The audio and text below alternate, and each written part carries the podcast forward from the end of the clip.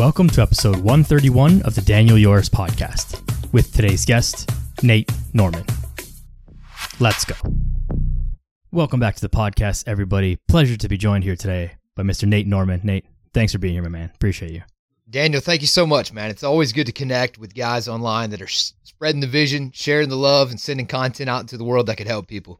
There you go. We were just talking about, you know, some of the differences in the Twitter community and the Instagram community and like there's a lot of negative maybe backlash against social media just in general. People say, "Oh, it's bad for you, it's negative," but if you cultivate the right community, it can be overwhelmingly extremely positive, right? Dude, 100%, man. You know, when I first got on there, the, big thing was to to cleanse my timeline, you know, to stop stop consuming the news, stop consuming fear, stop consuming just stuff that didn't benefit my life. So I just went and unfollowed a ton of people and started following people that would really benefit my life, benefit my timeline. And now, dude, it's like a positivity dopamine hit when I log on. I see good stuff. I see value. I see people contributing to the world. And I'm like, this is good, right? You can be what you make it, man. And you are what you consume, right? You are what you eat. So careful what you consume, right?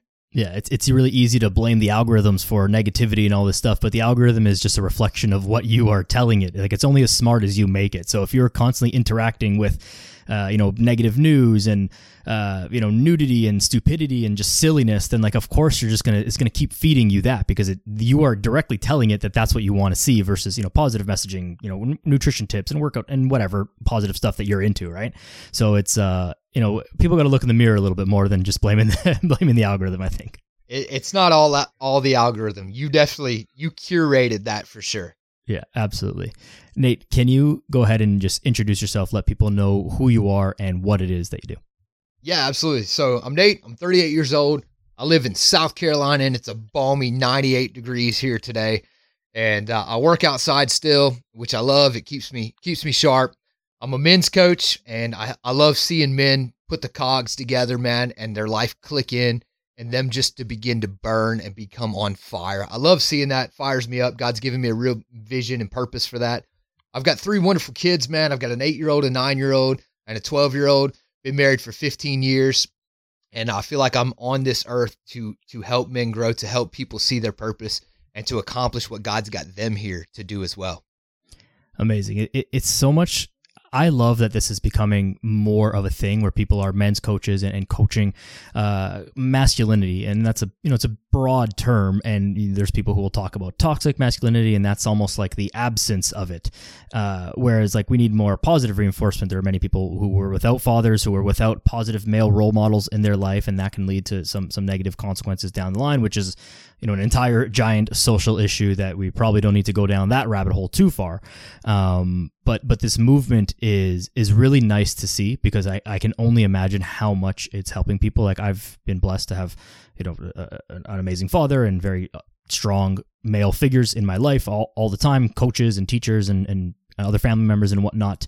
Um, but I can only imagine the things that I wouldn't know if I didn't have those people. And so, you know, people like yourself who are stepping into that role for the public is is extremely important.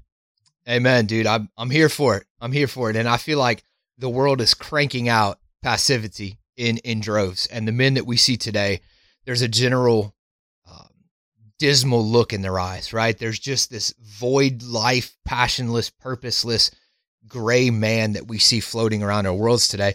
So my my purpose is here to co- to to correct that, right? To to to combat that head on and just say we're not going to be that. We're not going to just lay down and die. We're not going to just be this passive purposeless, driftless male version of a man that doesn't really know if he's a boy or a man. He's just kind of this in between state, right? He's just a boy who shaves, basically. He's just this in between. He's not fully man, but he's not fully boy either.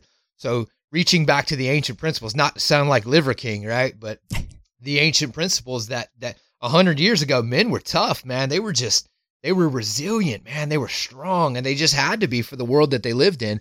But now men are not so. So I, I refuse to let them slip. I refuse to let them drift away. Yeah, no. So I thank you for for for your work, and I think just to you know, let let just put it out there for people. This is not to say that you know femininity is not equally as important. It's just like we're both men, and so for us to be coaching femininity is like it would be kind of silly. Like neither of us have that in us, so it's you know whatever. But like there should be an equal push on the on the other side of this whole spectrum as well. Spectrum is a weird word to say in that sentence, but you know, fine. I said it. It's, it's in the ether, but um, but but equally important. But but we'll talk about uh, male stuff uh, today. Why did you start this? You you know you're saying that you know this was kind of your calling. When did you start to feel this? When did you start to realize this and start to really embody this uh, as your calling? So this has been Daniel a better part of a decade, and just just the growth and evolution of what I feel like a man ought to be. There was a good chunk of my life and a portion of my life where I wasn't moving and I wasn't growing and I wasn't I had no purpose. And this is this is where I instituted the gray man. Uh, it's kind of like the guys that return from Vietnam. They've got this thousand yard stare in their eyes. They're there, but they're not there, right? They're present, but they're not present. And I'm, I was a young man, had started having kids, and I'm looking around my life, and I'm like, I feel like that man. Like I've got the thousand yard stare in my eyes. Like I just don't, like I'm doing all the things, but I'm I'm clicking through and I'm just rushing through. And I was like, Lord, I need something. I begin to pray. I said, God, I need to be a different man. And the problem, Daniel, was that I looked for these men, you know, I'm looking at Goggins, I'm looking at Jocko, I'm looking at Cam Hanes, I'm looking at these men. And I'm like, where are they at? Where are these men at? And I was convicted by the fact that I can't look for these men. I have to be this man.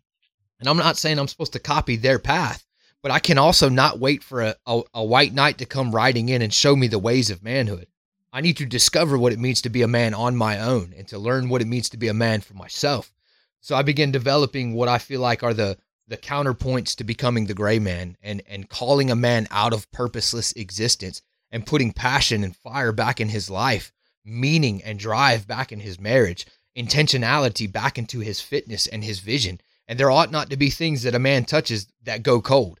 And if it goes cold, it's no one else's fault but yours, right? If mm-hmm. there are things that you are meant to make burn and they grow cold, it's because you neglected to put wood on the fire.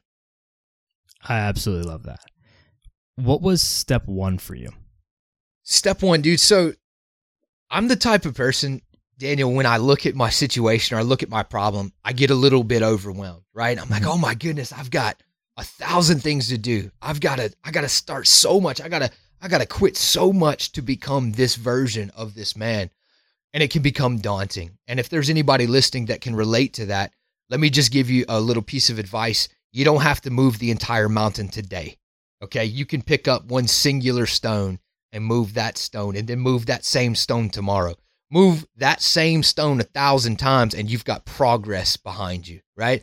And then once you've moved a thousand stones, you pick up two stones, you pick up three stones, and stone by stone, step by step, yes by yes, in the same direction, you move the mountain, brother. You will move that mountain piece by piece. Bite it off, small chunks, right? And don't get so overwhelmed with looking at all you have to master as a man. Pick up what you can control and go forward in that direction a thousand times. No matter what the world says, no matter what your friends are doing, you pick up that stone and you be consistent picking up that stone and you will move it. Trust me.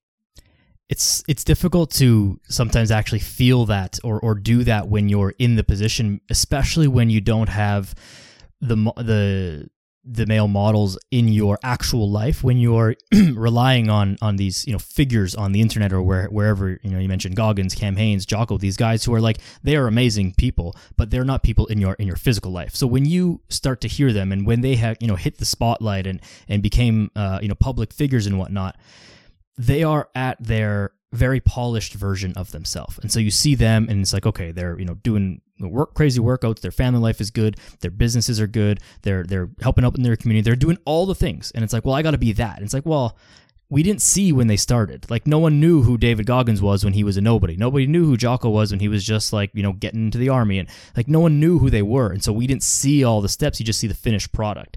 And that can be some of the trouble with having uh, mentors who are not actually in your life and who are just these, you know, public figures and we kind of put them on a pedestal a little bit, which is which is great, but also got to be careful with trying to be exactly what they are. You got to think about, well, what were the steps that they took to get to where to get to where they were? And this is so true in just fitness alone and, and men, women, everyone. It's like you see your, you know, your favorite influencer, a model, a athlete. It's like, well, they've been putting in work for 10, 15, 20 years. That's why they look like that. That little workout that they just showed on Instagram, that's not it. That's not what got them there. It's the 10 years of stuff prior to that that got them there. So trying to break down like this grand vision into like single steps, like what can I do today that's going to push me forward? That's the that's the really powerful way to think of it, but also a difficult way to think about it, right? That's so true. And you know, we see this on social media all the time, the comparison, right? And I think it started out comparing like, oh, so and so's on vacation. Oh, look, they got a new car. Oh, mm-hmm. they're getting married. And that was the first edge of comparison that we saw on social media. But now that you have the rise of the podcast, you have the rise of the influencer, you have the rise of the coaches on these platforms. It's not even necessarily a comparison of like what they have, but like where they're at. Like what you just said, you're seeing these people who are at the top of their craft, who have mastered their craft, and you're saying, why can't I? How did they get there? I don't even know where to begin. And the comparison all, all, almost becomes a deficit for you to overcome. And you see somebody working so hard and so intent that you're like, I, I could never do that. So it's not even necessarily comparing themselves to what they don't have. It's like, how do I get where they are? They're so far ahead. You're seeing the best version. I love what you said there. That's very true. And we have to keep in mind that people don't post a crap on social media, right? They post a polished version, like you said, and and that's a hard thing for us to overcome, man. This is their master craft. They've worked at this for 10 years. And if you compare and compete, you'll live in defeat, right? If I'm constantly basing my race off another man's pace, I'm never going to watch my own feet. And I need mm. to run my own race in my lane, no matter the pace, no matter what no what what these guys are doing next to me, right? If I got Usain Bolt in the lane next to me, I'm going to look like a slow runner, right? but I can't base my race. I'm not meant to run his race. I'm meant to run my race at my pace at for my destination. So when you think about masculinity and coaching masculinity, do you think about you know pillars or or type of like you know buckets of things that need to be taken care of and of, of course there's going to be a lot of crossover between the two between all of them but what are the sort of like buckets and things that you or areas that you think about yeah. So Daniel, there for me, there's there's eight pillars that encapsulate masculinity, and from the eight pillars flow disciplines. So, for example, if I believe that honor is a discipline or a pillar that a man ought to have, there's certain actions that would flow with being a man of honor. So, a man of honor, in my opinion, wouldn't look at pornography, right? Because I'm a, I want to be a man of honor, and I have this pillar of honor. I'm not going to look at things that trash my mind or ruin my marriage or distort my view of women or promote whatever agenda they're promoting with pornography. So each pillar is tied to a discipline for me. So there's 12 disciplines that I run on a daily basis and there's eight pillars that stem from the the, the what a man should be and masculinity in its origin in my opinion. Now now what you said at the crossover is so true because there's I feel like there's thousands of of elements and tenets that could go into what a man actually is. So for me, these are my eight pillars, or I have eight pillars that I run. And in the groups that I run, SRX 90, it's a challenge group. We run 12 disciplines for 90 days. What I do at the end of SRX 90 is I tell these men, say, these are the 12 disciplines that make Nate the best version of himself. Now, what I want you to do is to write disciplines for yourself. When I do X, mm. I am my best. When I avoid alcohol, I am my best. When I work out, I feel good. When I eat clean, I feel good. So write your disciplines based on who you are and the life that you've chosen to live and then live your disciplines. Because you can't live mine, you're going to burn out, right? I can't right. live Jocko's, I can't live Cam Hanes' disciplines. I need to have my disciplines that work for me in the season that I am and run that to the best of my ability.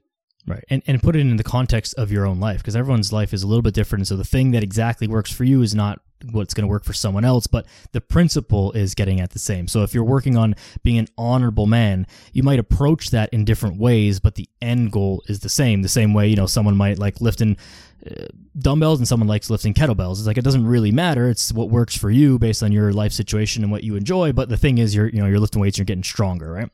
Absolutely. What are these eight pillars then? Start with honor. Is there an order to them? Like what? Like let's go through them.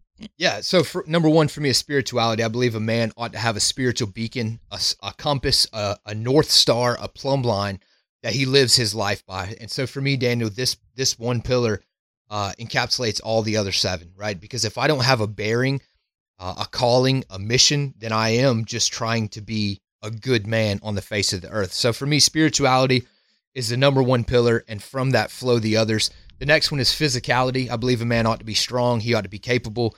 He ought to be able to yeet his children, you know, four feet in the air and catch them. And there ought to be an element that he can push, pull, and run, right? Jump, lift, basic, basic things that a man can do. Now, obviously, there's men that have physical limitations that can't do those things. Does not not make you a man if you're in in a wheelchair or, or something like that. That's that's totally understandable. But for the best of a man's ability, as far as it lies with him, he should be physically strong.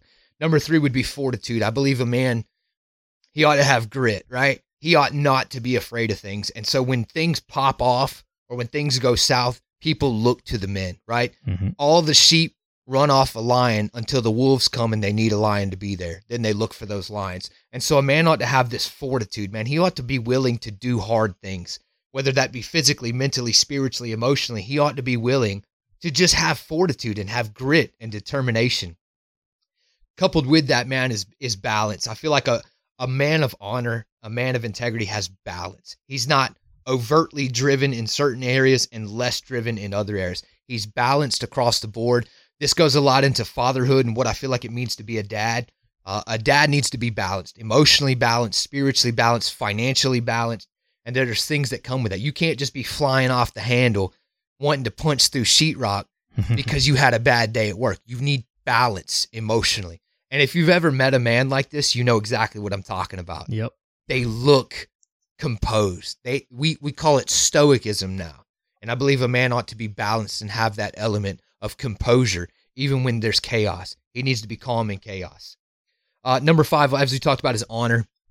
A man should be honorable, and this is a a good litmus test for this. And you can try this, or some of the listeners can try this, but be careful because the answers that you get might not uh, satisfy you.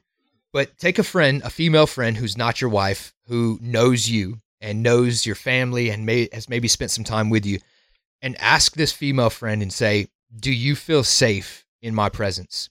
And women have this keen ability to sniff out intentions, right?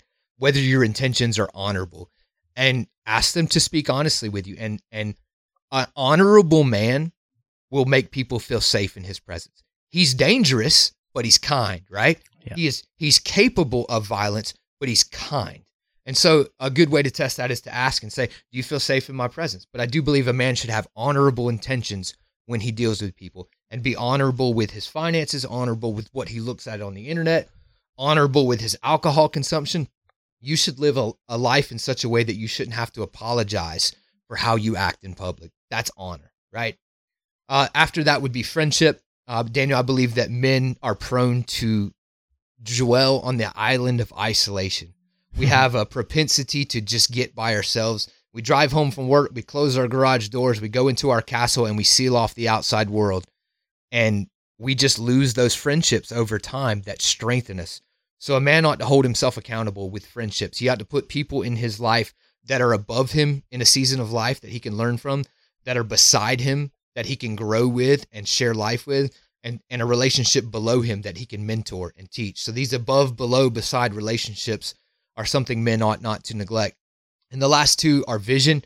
I believe a man should have a vision for where he's going. He should have a vision for his family his spiritual life, his fitness, his career, he ought to be looking ahead and scouting the course for where he's going in life.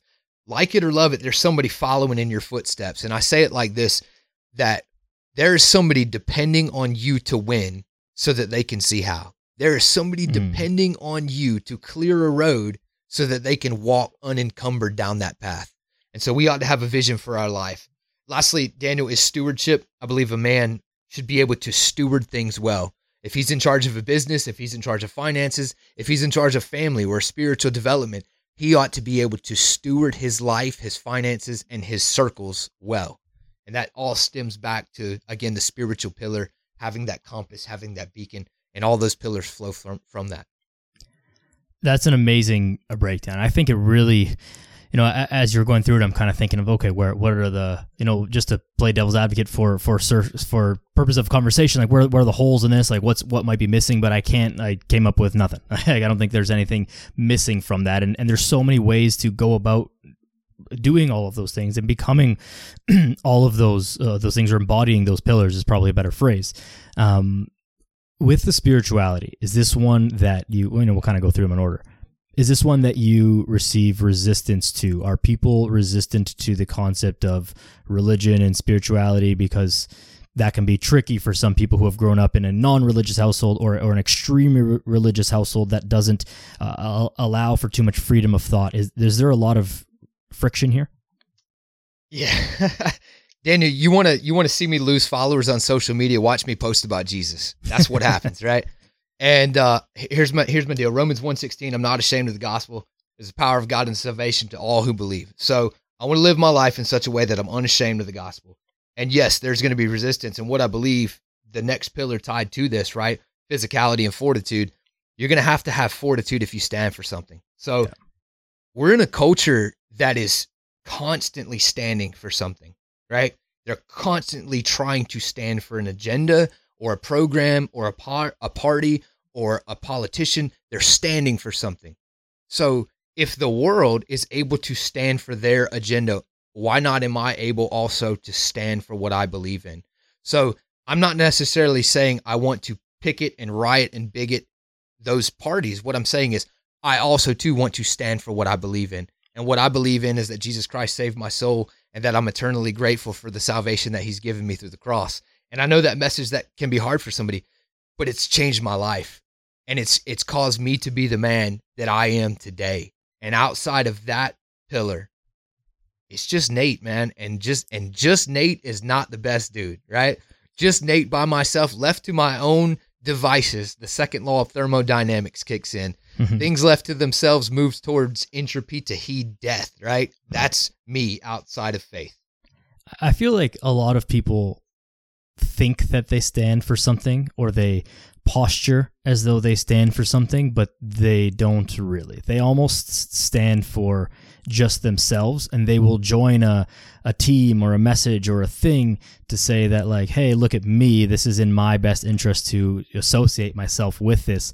But then when challenged or when that idea is no longer uh, self-serving or popular or whatever then all of a sudden they're they're off the team. And so this is where i think that you know the fortitude comes in so much to be like well if you believe in it then actually believe in it and back it up and and you know be the thing that you say that you are being. Don't just hey i'm on you know team purple because uh, you know purple is the color of the month and this is like what we're what we're doing and i just want to be accepted by people for because.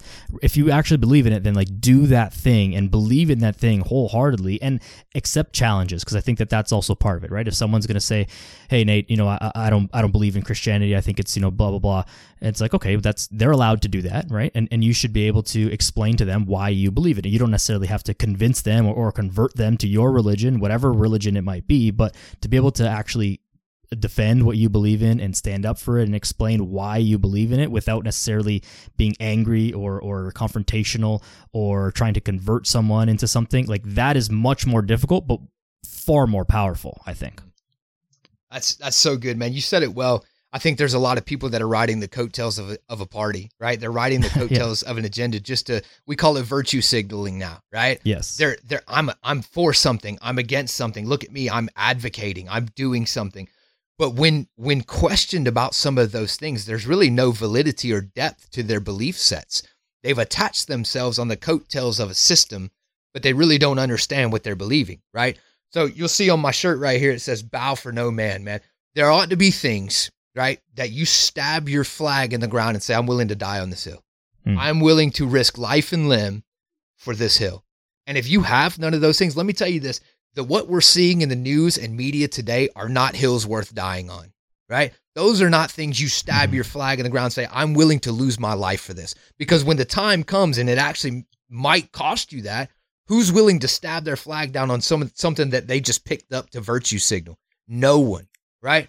But if you have something that's so intrinsic and so ingrained in your core and in your soul that you're willing to say, I'll stab my flag in the ground and die on this hill, then it becomes a pillar. Then it becomes a value set. Then it becomes something that you steer your life on rather than just something you went and protested against once down on a street.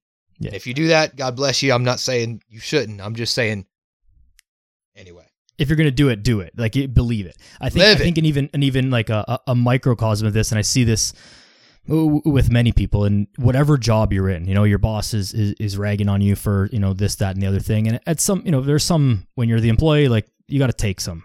You know, your boss is going to give you some shit and like you got to you got to take some of it. But you also need to know like where is the line?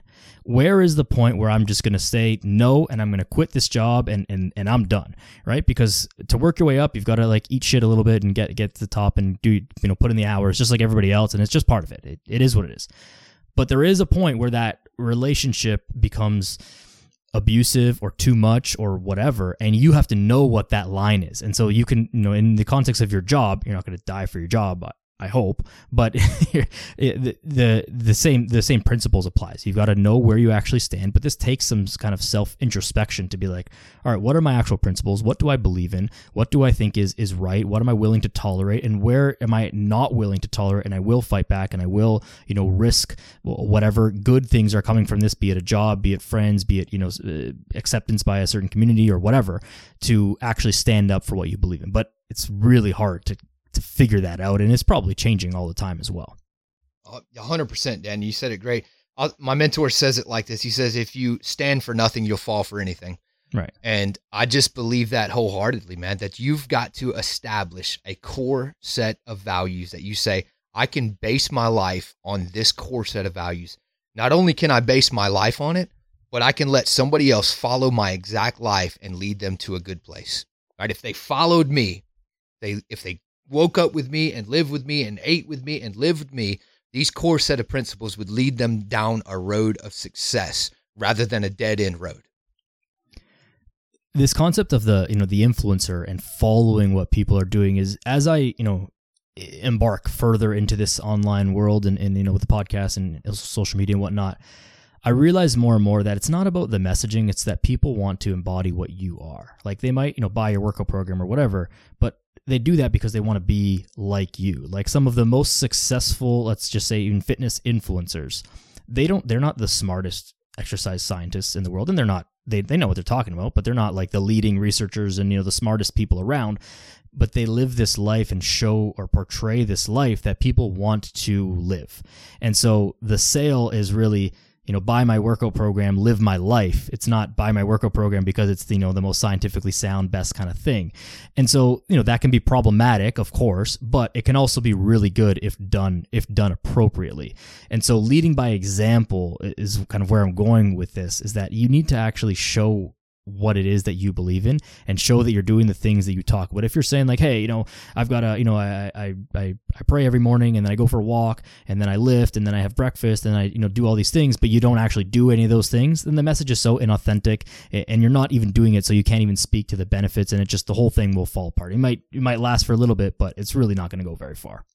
Dude, my first conundrum on social media was the authenticity, right? So, posting as myself. I'm seeing these guys on social media who are just killing it in the game. They're doing well. They're posting every day. And I'm like, man, how do they, how are they living this type of life?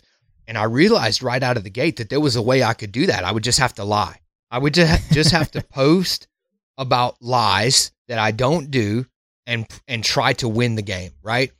And I was just faced with this conundrum because I felt like I could spin the wheel. I could spin the algorithm with lies that I perpetuate on social media, or I could just be who I say I am on and off platform and be the man that God's called me to be on both sections, real life and online, and see how it rolls, right? And so that was my first conundrum, and I decided that was that was who I wanted to be. I don't want to be fake, right? I want to live the life with the blinds open, right? I want you to meet me in real life and feel just as much as pumped up as you did on social media when I said, "Hey, high five, congrats, you're doing great."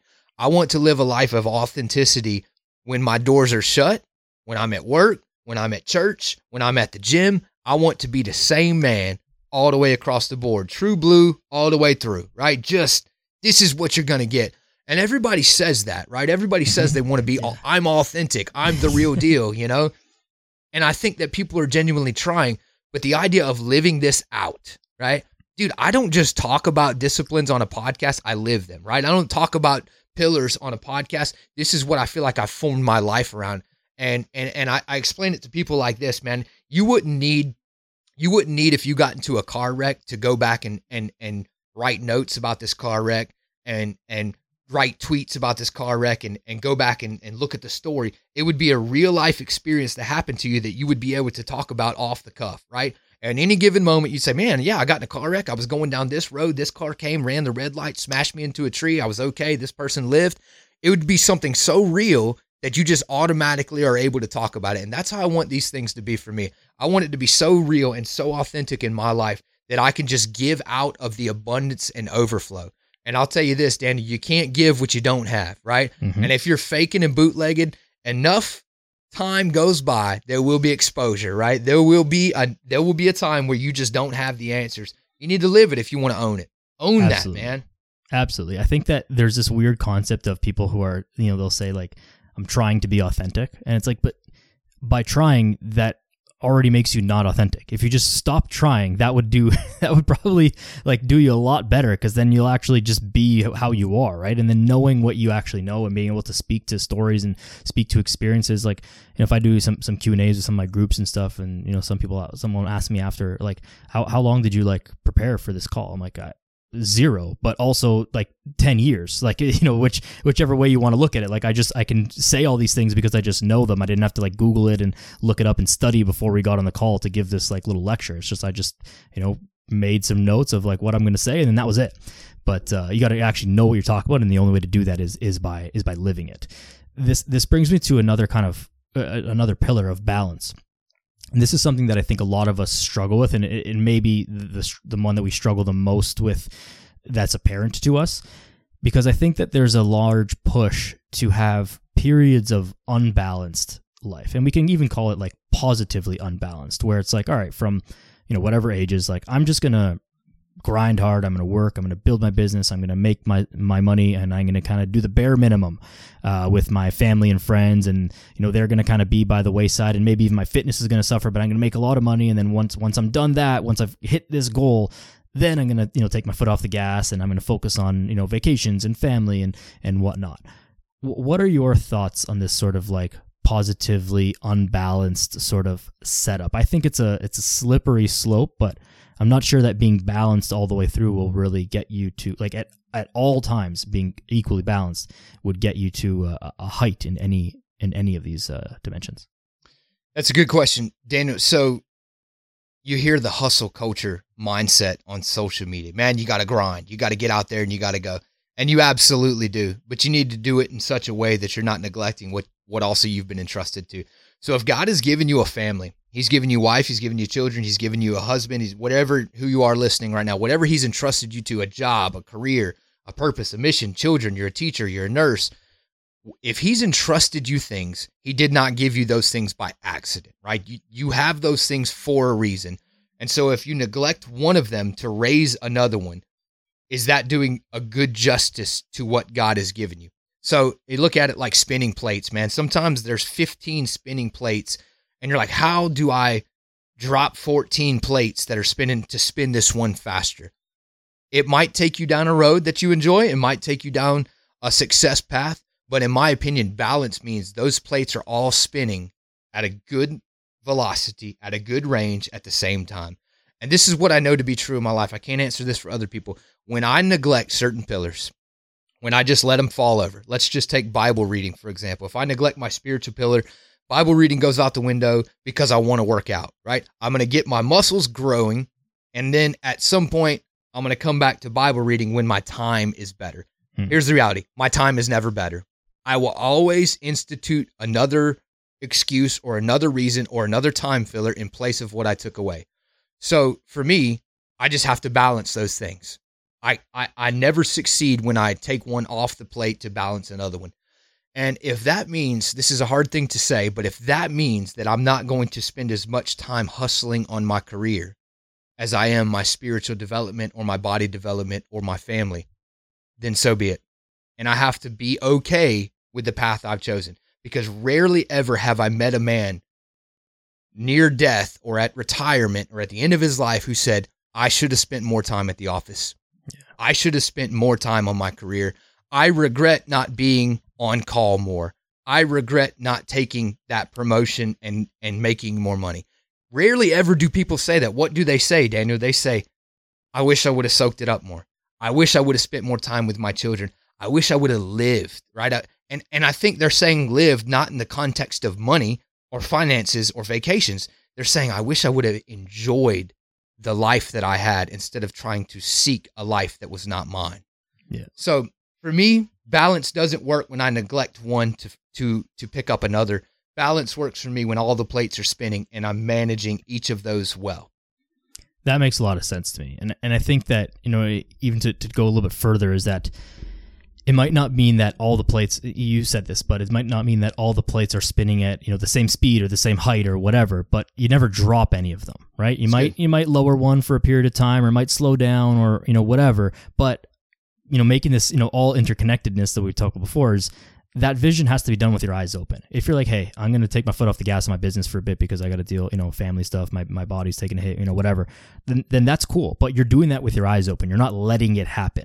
And I think that's the difference because then you can actually pick it back up when, when the timing is right and when things are better, but you're never dropping it. You're never just, oh, I'm to quit my job and stop making money or I'm to, you know, totally neglect my family and just go into like work mode and just work 20 hours a day and not see anyone or not work out. Like when you're dropping plates, that's a problem. But you know lowering plates or slowing them down i think that that is probably it's probably necessary it probably wouldn't be possible to keep everything just like at the highest uh, point all the time and maybe at the end of your life but but certainly not on the come up i don't i think that that's it's probably pretty unlikely to, to be able to actually do that That's very true. And and I don't think anybody listening or on social media would say I intentionally wanted to break plates, right? Yeah, Maybe they yeah, did in yeah. a in a in a spiral of self-destruction.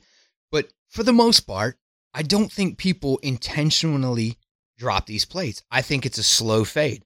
You get busy, you have kids, you have a career, you you you do normal life, you have a mortgage and a car payment and things like that. You have just things that get busy with sports teams and you just accidentally let things go. And then you wake up 10 years down the road and you say, What the heck happened? Mhm. Right? How did I get in this condition? I don't have any energy. I don't have any purpose. I don't have any passion. I don't have any drive. My marriage sucks. Whatever the case may be, whatever situation they find themselves in. And it's like, I never meant to be here. No one says I, I wanted to get to these places. Nobody wants to be in those situations. It's just those accidental compromises that lead us there over the course of a time.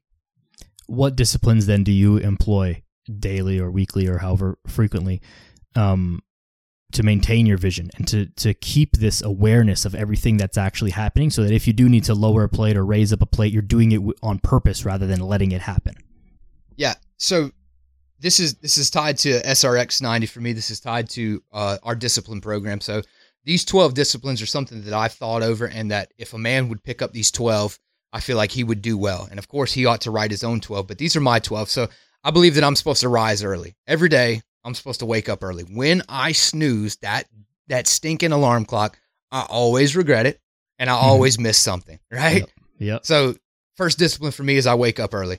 Uh, next discipline ties to the spiritual pillar is I spend solitude with God in prayer and Bible reading. And I believe every day, like brushing my teeth, I should open up the scriptures and I should pray and I should communicate. Dude, if I if I was ma- I am married, but if I woke up every day and said nothing to my wife, we would not end well, right? Mm-hmm. I have to maintain the communication with my wife for a healthy relationship. Same with God. I want to maintain that relationship.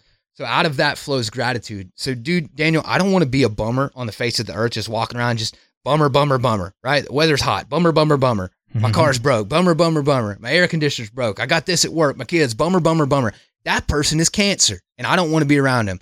So for me, I practice pr- uh, gratitude and positivity every day.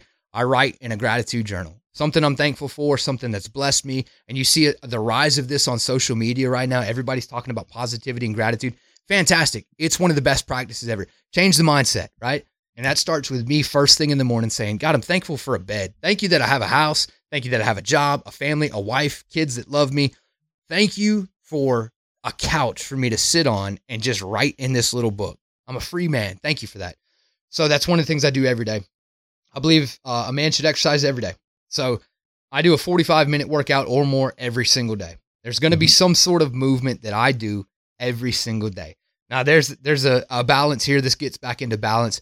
Don't overexert yourself. Don't be stupid, right? Don't but you ought to be able to move every day. Working out So- every day doesn't mean balls to the wall like max effort you know deadlifts every single day it just means exercise every day and sometimes that might be a walk with a weight pack or a walk without a weight pack and and sometimes it might be like a you know high intense workout but it's a it's exercise nonetheless That's well said, dude. The balance across the board, right? Yeah. Anything in excess can be bad. So yes, exercise 45 minutes minimum a day, and that's something that that I'm gonna hope to carry for the rest of my life.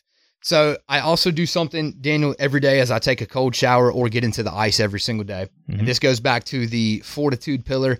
And every time I turn that handle to cold, and I live in the south and it's 100 degrees, so the cold showers actually feel really good. But when I go to get in that ice or when it's wintertime and I turn the handle to cold, my mind does the same thing. Oh, it's Yeah. going to be cold. Oh, it's going to be terrible. Oh, you're not going to like this. But every time I do it, I get out of that water and I feel electric and I feel positive. I feel motivated and I feel like I just did something like, let's go. Right. And so I have those things that I intentionally schedule a difficulty one time a day. And that's cold exposure for me. So the other thing that I do daily is I follow a meal plan. I try to eat to the best of my ability, clean, natural, you know, God made foods and not fast food and not junk foods and ice creams and stuff like that. Now, of course, there is balance with this as well because if you if you live try to live this 100%, you'll just burn out. So there is some variance. You know, once a month, once here and there, I'll grab an ice cream or take a bite of my kids' ice cream and and but live in balance and moderation with that. So something else that I try to do, Daniel, every day is encourage one person. I feel like God's Mm. given me a gift to just be an uplifter, to be a fist bump, to be a a motivator. And so one time a day, whether that be my kids, my wife, my friends, my coworkers, I say, hey man, that was a good job. Hey, I like the way you did this. Hey, bro, you killed that lift. And just give away the gifts that I have, right? And give away the light that's in me. And I'll take this back to the Bible again. Um, no one, no one lights a light and puts it under a basket, right? We we take the basket off and let the light shine. So if you have a gift and you have an ability, man, don't keep it to yourself, dude. Give that away. Let that be a blessing to the world around you, and that will that will benefit you more than you know. So also, uh, and I'm just going off of these 12 disciplines for SRX, Mhm. but uh, no pornography. I don't I don't look at pornography, and I don't drink alcohol. Those are two of the disciplines. You just abstain from those things. And lastly, it's a walking of 7K steps minimum a day. So Mhm. these are the things that I run. We're on day 55 of a 90 day challenge. We start back up September 1st. And uh, it's been great, dude. I'm my best version of myself when I'm doing these 12 things. Yeah. It, it it really it's very clear that if you actually do all the things all the time, you will feel better. Like there's I don't think anyone could hear that and be like, "Oh, that's like that's not like not some part of that is like not good for me." Like I don't I, I don't think there would be any contention at that. It might be difficult to do all of them all the time every day, but like, you know, slowly but surely you will build up the habit and then once you start feeling how good it feels to do all those things on a daily basis, it will be like, well, why would I not do this? Why would I why would I not walk? Why would I not exercise? Why would I not get in the cold and feel good? And the cold is such an interesting one because like it is it is like hard and there's like this element of fear. Fear is almost a strong too strong of a word, but like, you know, an element of fear every single time and you've done it however many times and it's like fuck this is hard. This is gonna be hard. I'm not. I don't really want to do this. Like maybe I can just skip today, but like no, got to do it. And then once you do it, you're like all right, happy that it was hard, but I'm happy that I did it and I feel better now. And and that will happen every day. But we don't have like hard things to do in our life. Like our life is, for the most part, it's like pretty easy to to get by in, in life now in in you know North America, anyways. Um, so yeah, but you know, living these disciplines is difficult, but that is part of what makes it so good. And when you get away from it, you feel like a part of you is missing. You feel like ah, I'm just you know I'm missing something. There's something something's a little off, and I can't quite figure out what it is. Ah, I didn't go for a walk today. That's it, right? But it really adds up, and the and the cascading effect over over time, I'm sure, is also uh, very powerful with this for you as well. 100%, brother. And, dude, I say it like this, man. In the beginning, you're to have a hard time making it every day. Yeah. That's the reality. In the beginning, you're just going to have a hard time making it every day. But with enough time and enough effort, you're going to have a hard time missing every Mhm. day. You're Mhm. going to find some sort of mental thing that kicks in, right? That says, "Oh, you missed something today. You didn't do so, and you're not going to feel right." And that's it. That's over time. That's what's going to kick in. And that's the cool thing that God's made in our brains. These neural pathway connectors, right? All of a sudden, you do this difficult thing, you get this dopamine release, and your brain's like, "What's up? That was good, right? I like this."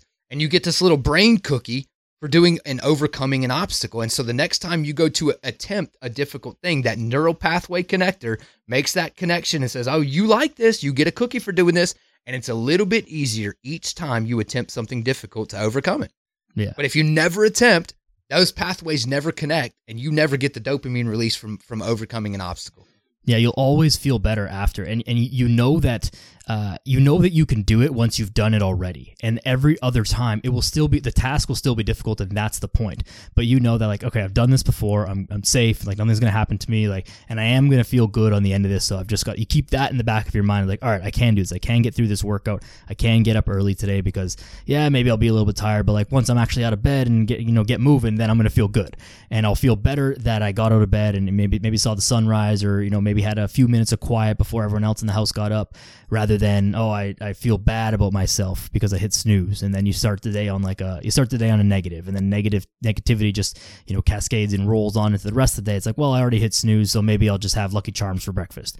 And you know when you had that, it's like, ah, well, I you know my my stomach kind of hurts. Like ah, I'm kind of I'm probably just gonna skip the gym, and then that just really like the negativity it rolls real fast. So you've got to work even harder to keep it positive because like it's so easy to just live a, a life full of all the comforts, and there's you know probably time for for all those things too and vacation and whatnot, but it doesn't feel that great. It's you think it feels great, but it doesn't actually feel that great once you once you let it get get a hold of you. And again, it's just not doing things with intention. I think that that is a, a huge theme of what we've talked about today. Is like you need to live your life intentionally, and if you do that, then even when you slip up, if you do it on purpose, you're, going to be able to better recover from that, and you're going to have more fun with those things. If you're just letting stuff happen to you, then it's not as fun. If you intentionally go and have that cheat meal and oh, I'm going to crush a pizza and I'm going to enjoy the heck out of it because like, you know, I've been grinding hard for all this time, like you're going to enjoy it. But if you just like, ah, I'm having a bad day, I'm going to have a pizza, you're just going to feel shit about it rather than actually enjoying the, that, that cheat or that, you know, reward, if you want to call it that. That's fire, dude. You got to tweet that, man. That's good stuff right there, dude. And that's that that's exactly it, man. Is intentionality on every step, man.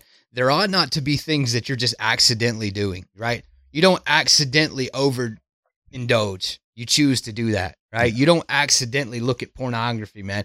You choose to do those things. And so if you apply intentionality to your life across every realm that you are entrusted to, you're going to do well, man. And that's what success looks like, right? A thousand yeses in the same direction. This is the same direction. And when one of those yeses or no's deviates off course of the yes, you're like, what happened, right? You know exactly where you went off. You know exactly what you did.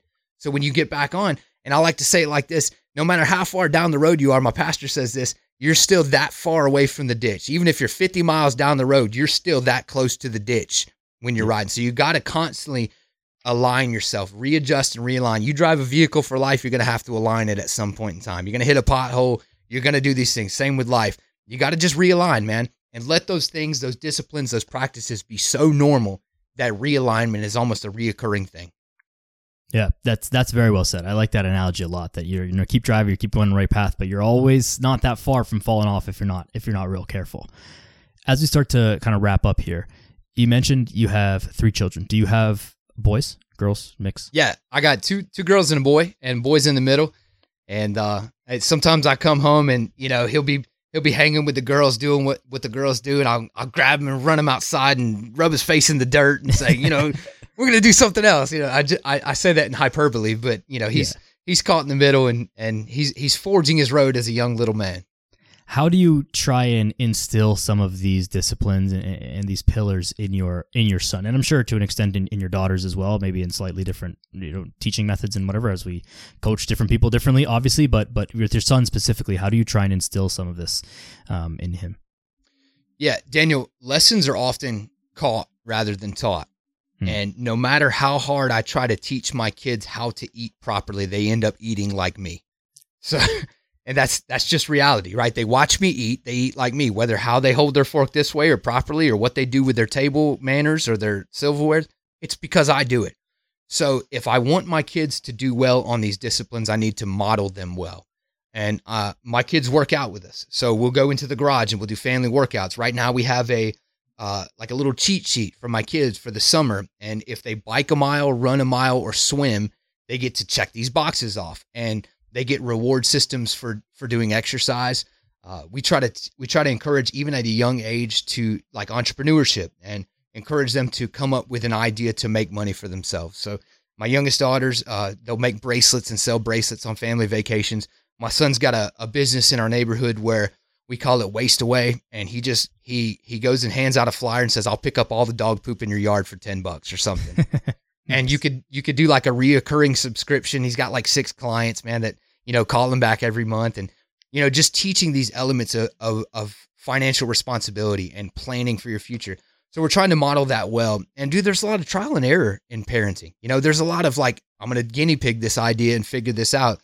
But I think the best way for us to do it is to live a life of intention, live a life of accountability with ourselves, and not let our not let our kids see us binging out, dude. Not letting our yeah. kids showing what our showing what moderation is to our kids, whether that be on Netflix or with food or with alcohol, showing them balance in life.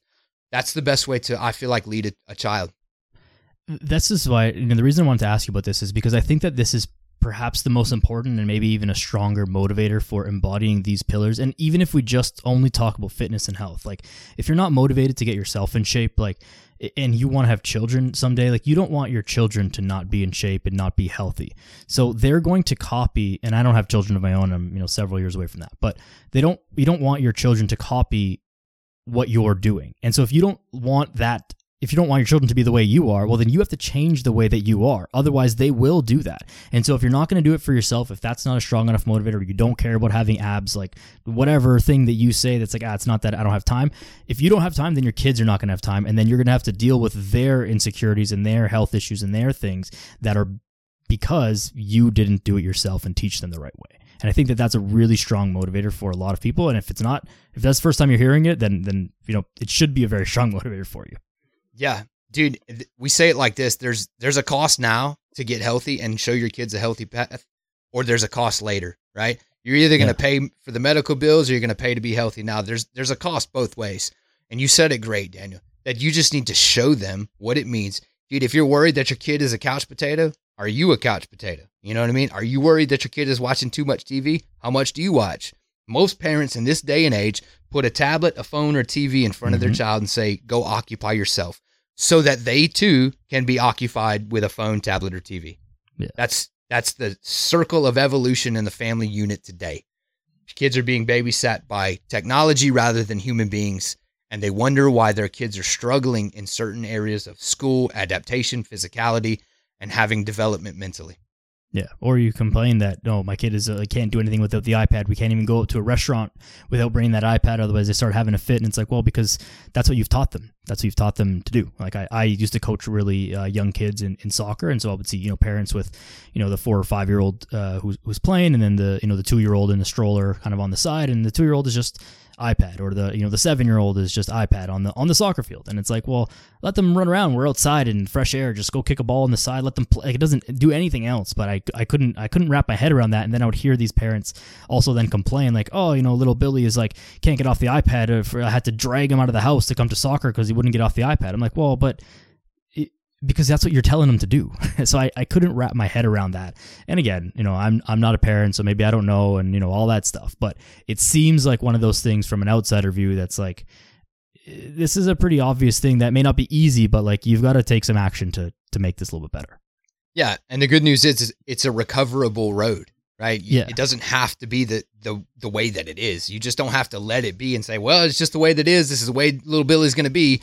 and for the rest of his life he's going to be that. No, reclaim it, right? Go out there and try to reclaim it. Well, I don't know what to do. Okay, hire a coach, right? I don't know how to hire yeah. a coach. That's fine.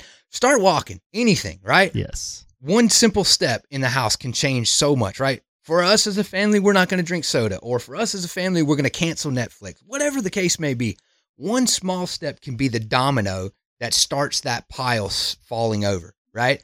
And mm-hmm. dude, we I'll just little short plug there. We don't have cable or Netflix, and I've never looked back. Right, I don't miss it. It's totally fine, and my kids yeah. are okay without it. We'll go rent movies from the library or whatever we got to do. Yeah, no, ab- absolutely. I mean, it's just these one small step, and there's no, there's no right. Like I started this by asking what was step one for you, and it doesn't really matter what was step one for you because it, you got to eventually get to all the steps. You just got to start where you are and figure it out. Like this is a there's so much information out there now, and you can you can overwhelm yourself with like where do I start with my fitness? Where do I start with my family life? Where do I start with my job? Just figure it out. Everything is figure outable. And if you, just look hard enough, start with the, oh, that seems like I can do that tomorrow. Okay, good. Start with that one. And then you'll kind of get the ball rolling and then you'll, you know, figure out what the next thing is and the next thing is. But if you try and do it all at once, it's not going to happen. Everything is figure outable. You just have to actually put in a, a little bit of effort and get it done. and a little bit of balance. And a little bit of balance. That's right. Nate, as we're coming to a close here, uh, this has been a fantastic conversation. I, I really appreciate this, man. It, it, flew by. This is one like podcasts always fly by, but this one like really just flew by for me. Um, where can people find you and, and learn more about uh, about yourself and all the stuff you're sharing and, and your challenge and your courses and everything? Yeah, so mostly I'm on Twitter. I answer all my DMs on Twitter. I'm on all the socials, but Twitter is where you'll probably get uh, the majority of my attention. So at underscore Nate Norman on Twitter and uh, find me there. And SRX next challenge will be September 1st. We're looking to do a lot of tweeting about that and a lot of promotion about that in August. So be on the lookout for round two of SRX 90. I think it's really a benefit to men and you'll really enjoy it. I actually got some challenge coins now. If you complete the challenge, you get this challenge coin and uh, some t-shirts and stuff like that. So it's a really good program, man. Be on the lookout for that. Awesome. Yeah, no, I, am excited for that. I'm, I'm excited to help help uh, help out and help with, with the awareness through the podcast and through Twitter. I got to get more on Twitter, anyways. But uh, at underscore Nate Norman, I will put that uh, link in the show notes and then look out for the SRX 90 challenge. Next challenge starting in September, which is probably going to be. We'll see what the timing of this podcast episode is going to be, but it'll probably be before that. Um, Nate, is there any last message that you want to leave the people with here in closing? yeah, I want to let you know that it's never too late.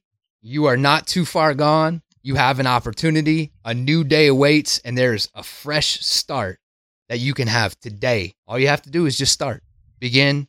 The time is now. Let's go. Beautiful. Thank you, Nate. Thank you so much for your time, for your, for your message, for, for everything that you do uh, for, for men and for the world and for your family. Um, I appreciate you, and, and so do many others everybody, Nate or at underscore Nate Norman on Twitter. I'll put it in the show notes again at Daniel Yoris on Instagram and el- elsewhere as well. If you're not following me, um, share this episode with your friends. Share this episode with your male friends. Uh, if, if you're a female, and you know, take these and and pass it along to the people in your life who need to hear it, because that is the best way to help this message grow and help the community and therefore the world. That's that. I don't got anything else to say. I was thinking about there's one more one more thing. Rate, review the podcast, all that stuff. That's that. Go outside, be a good person. We'll see you soon.